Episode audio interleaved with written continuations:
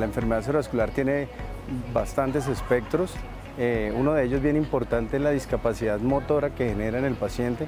Eso hace que el paciente pierda su, autonomía, su capacidad de poder realizar sus actividades básicas de la vida diaria como desplazamientos, ir al baño, eh, inclusive hasta comer. Eh, algunos pacientes no se pueden ni siquiera levantar de la, de la cama y esto conlleva que toca generar una habituación del lugar donde vive el paciente, desde la cama, desde el baño, desde el cuidado, los soportes, las 24 horas, porque son enfermedades bastante discapacitantes.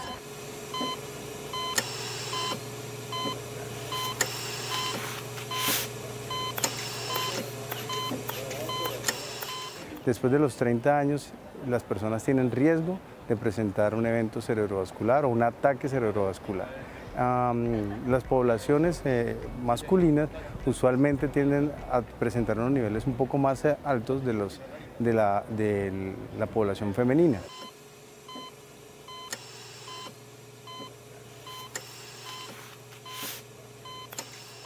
si tiene familiares o nunca ha padecido esta enfermedad, es importante que reconozca los síntomas que pueden eh, estar relacionados a un ataque cerebrovascular y consultar lo más pronto posible.